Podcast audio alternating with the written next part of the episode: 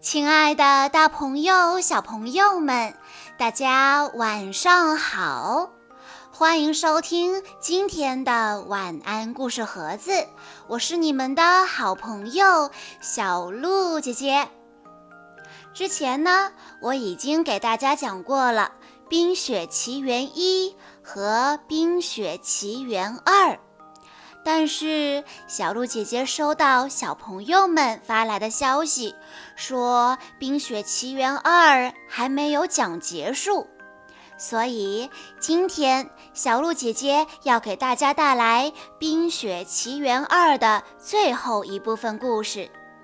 在关注微信公众账号晚安故事盒子之后，回复冰雪奇缘这4个字，就可以收听完整的冰雪奇缘一和冰雪奇缘二了。那么接下来我要给大家讲冰雪奇缘的最后一部分，名字叫做最后的答案。艾莎骑着威风凛凛的水之灵诺克，跟随着萦绕在耳畔的声音一路飞奔。那声音带着她前往神秘的阿塔霍兰河，据说在那里能够揭晓关于过去的一切答案。艾莎也许能找到一条线索，让魔法森林四周的迷雾彻底消散。阿伦戴尔人和北境人已经被困在这片森林里30多年了，这是解救他们的唯一办法。艾莎和水之灵诺克来到了阿塔霍兰河，艾莎气喘吁吁地望向前方，她发现这条神秘的河流竟然是一条冰川。那声音从冻结的冰层里传出来，继续呼唤着艾莎。艾莎从水之灵的身上跳下来，上了岸。这时候，艾莎立刻感觉到阿塔霍兰河强大的魔法正在靠近她。艾莎走进冰洞，她有些担心，但是又很激动。为了找到阿塔霍兰河，她已经等待了太久。艾莎在这个不可思议的冰冻世界里继续追寻着那萦绕在耳畔的声音，她勇敢地从一个冰柱跳到了另一个冰柱上。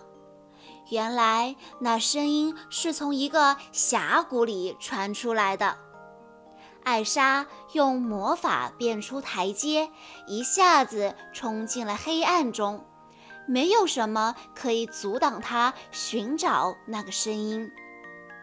终于，艾莎一边唱歌，一边走进了一个又大又开阔的空间。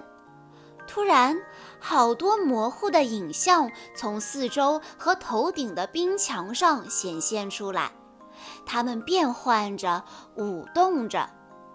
随着艾莎继续放声歌唱，其中的几个影像变得清晰起来，艾莎仔细地辨认着，发现他们正是过去的人和曾经发生过的事。那个正在低头看着她的女人，那个呼唤她的声音，都来自她的妈妈阿杜娜的记忆。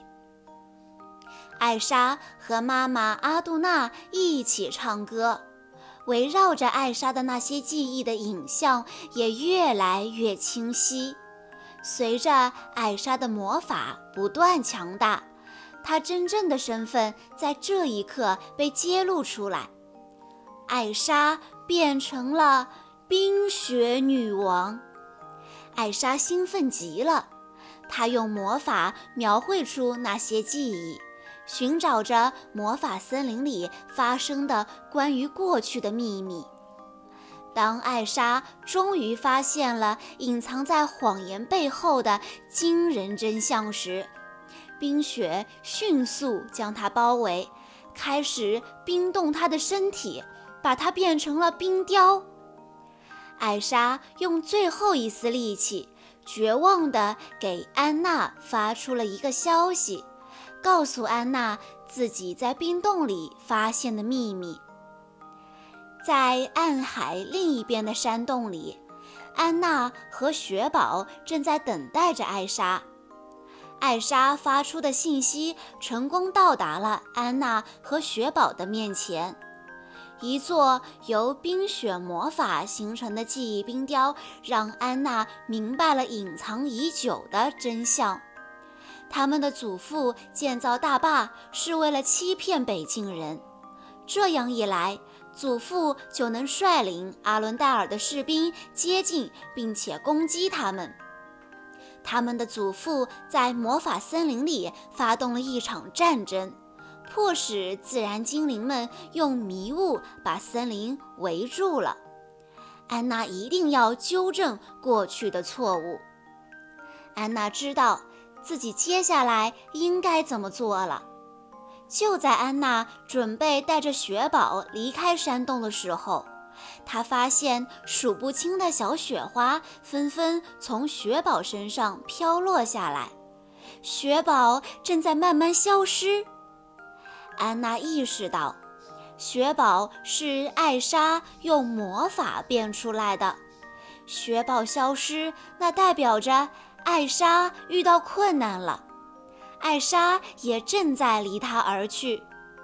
安娜紧紧地抱住这个小雪人，强忍着泪水对她说：“我爱你，雪宝。”雪宝消失了。这意味着艾莎也消失了。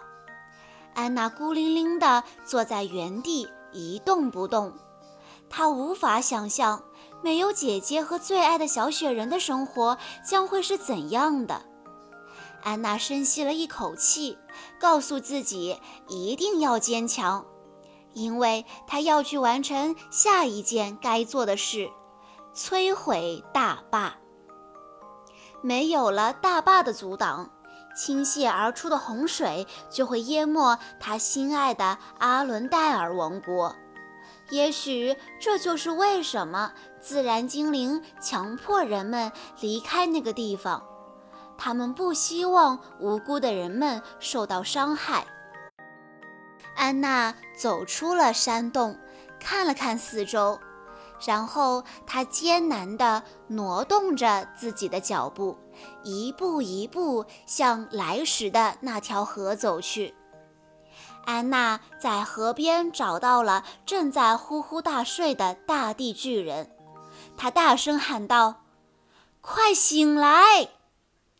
大地巨人被安娜的喊声吵醒了，他们慢慢地站起来追赶她。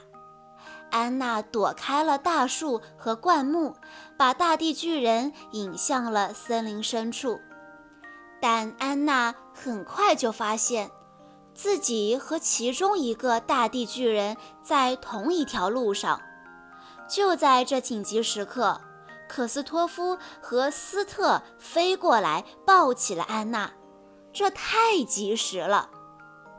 克斯托夫和斯特尽可能地把安娜带到了离大坝最近的地方，但是马提斯中尉突然出现，他好像已经猜到了安娜的计划，试图阻止她。安娜着急地说：“必须摧毁大坝。”安娜解释了她的祖父是如何背叛所有人的。艾莎还不惜一切代价来揭开这个秘密，让大家了解真相。马提斯想了想，决定和他的士兵们一起帮助安娜。安娜飞快地跑到大坝的中心，冲着大地巨人喊道：“向我这边扔石头！”大地巨人扔过来的石头把大坝砸塌了。就在脚下的建筑塌陷的一瞬间，安娜跳了起来。马蒂斯和克斯托夫赶在安娜掉落之前抓住了她。安娜无私的行为使得阿塔霍兰河发生了一件神奇的事，冻住艾莎的冰裂开了。艾莎赶忙骑着水之灵诺克向阿伦戴尔奔去。现在大坝已经被破坏了，洪水决堤了，一股滔天巨浪呼啸着冲向村庄。艾莎和水之灵诺克在巨浪淹没村庄之前到达了阿伦戴尔。面向巨浪，艾莎施展魔法把海浪冻住了，村庄得救了。空气中的迷雾渐渐消散，魔法森林里的每个人都抬起头望着这片蔚蓝的天空。诅咒解除了，他们重获自由了。马提斯第一个开口，34年啦。北境人的首领叶莲娜接着说，加5个月。马提斯最后说，再加23天。阿伦戴尔人和北境人不再是敌人了，两个老朋友互相望着对方笑了。安娜看到艾莎和水之灵诺克平安地出现在她面前的时候，她有些不知所措地流下了开心的泪水。安娜跑过去紧紧抱住了自己的姐姐，正是因为姐妹两个齐心协力，永不言败，所以这一切才能够成功。艾莎有了一个新的住处，那里有冰、火、土、风这些自然精灵的陪伴。安娜也将成为阿伦戴尔的新女王。在风之灵小盖的帮助下，艾莎把雪宝复活了。艾莎开心地说，幸好水是有记忆的。让人惊喜的事情还没结束。忽然，克斯托夫单膝跪地，掏出了一直藏在口袋里的戒指，对安娜说，我全心全意地爱着你，你愿意嫁给我吗？安娜大声回答，我愿意。几个星期后，安娜以女王的身份站在了她的人民面前。马提斯将军骄傲地站在安娜女王身边。安娜女王向人们展示了一尊雕像，庆祝她的母亲，一个年轻的北境女孩，和她的父亲，一位年轻的阿伦戴尔王子，两人和平相处的和谐景象。这时候，小盖出现了。安娜拿出一张纸条对小盖说，我有几句话要带给姐姐。小盖把纸条卷起来飞出了王国。小盖呼啸着飞进了魔法森林。艾莎接住了飘在她面前的纸条，她读道，星期5晚上你比我猜游戏，别迟到啦。还有，别担心，阿伦戴尔很好，继续照顾好你的那些精灵们，我爱你。虽然两姐妹在不同的地方各自生活着，但她们比以往任何时候都要更加亲密。姐妹俩相信，她们一定能够维护好世界的和平和良好的秩序。艾莎熟练地骑着水之灵诺克在陆地上飞驰，宛如一道美丽的风景。艾莎与自己的妹妹都待在了他们应该在的地方。这一刻，艾莎感受到了真正的自由与快乐。至此，冰雪奇缘2》就全部讲完了。在关注微信公众账号晚安故事盒子之后，回复冰雪奇缘就可以收听小鹿姐姐讲过的冰雪奇缘1和冰雪奇缘2的全部故事了。欢迎大家添加小鹿姐姐的个人微信315-232-6612，我们下一期再见喽。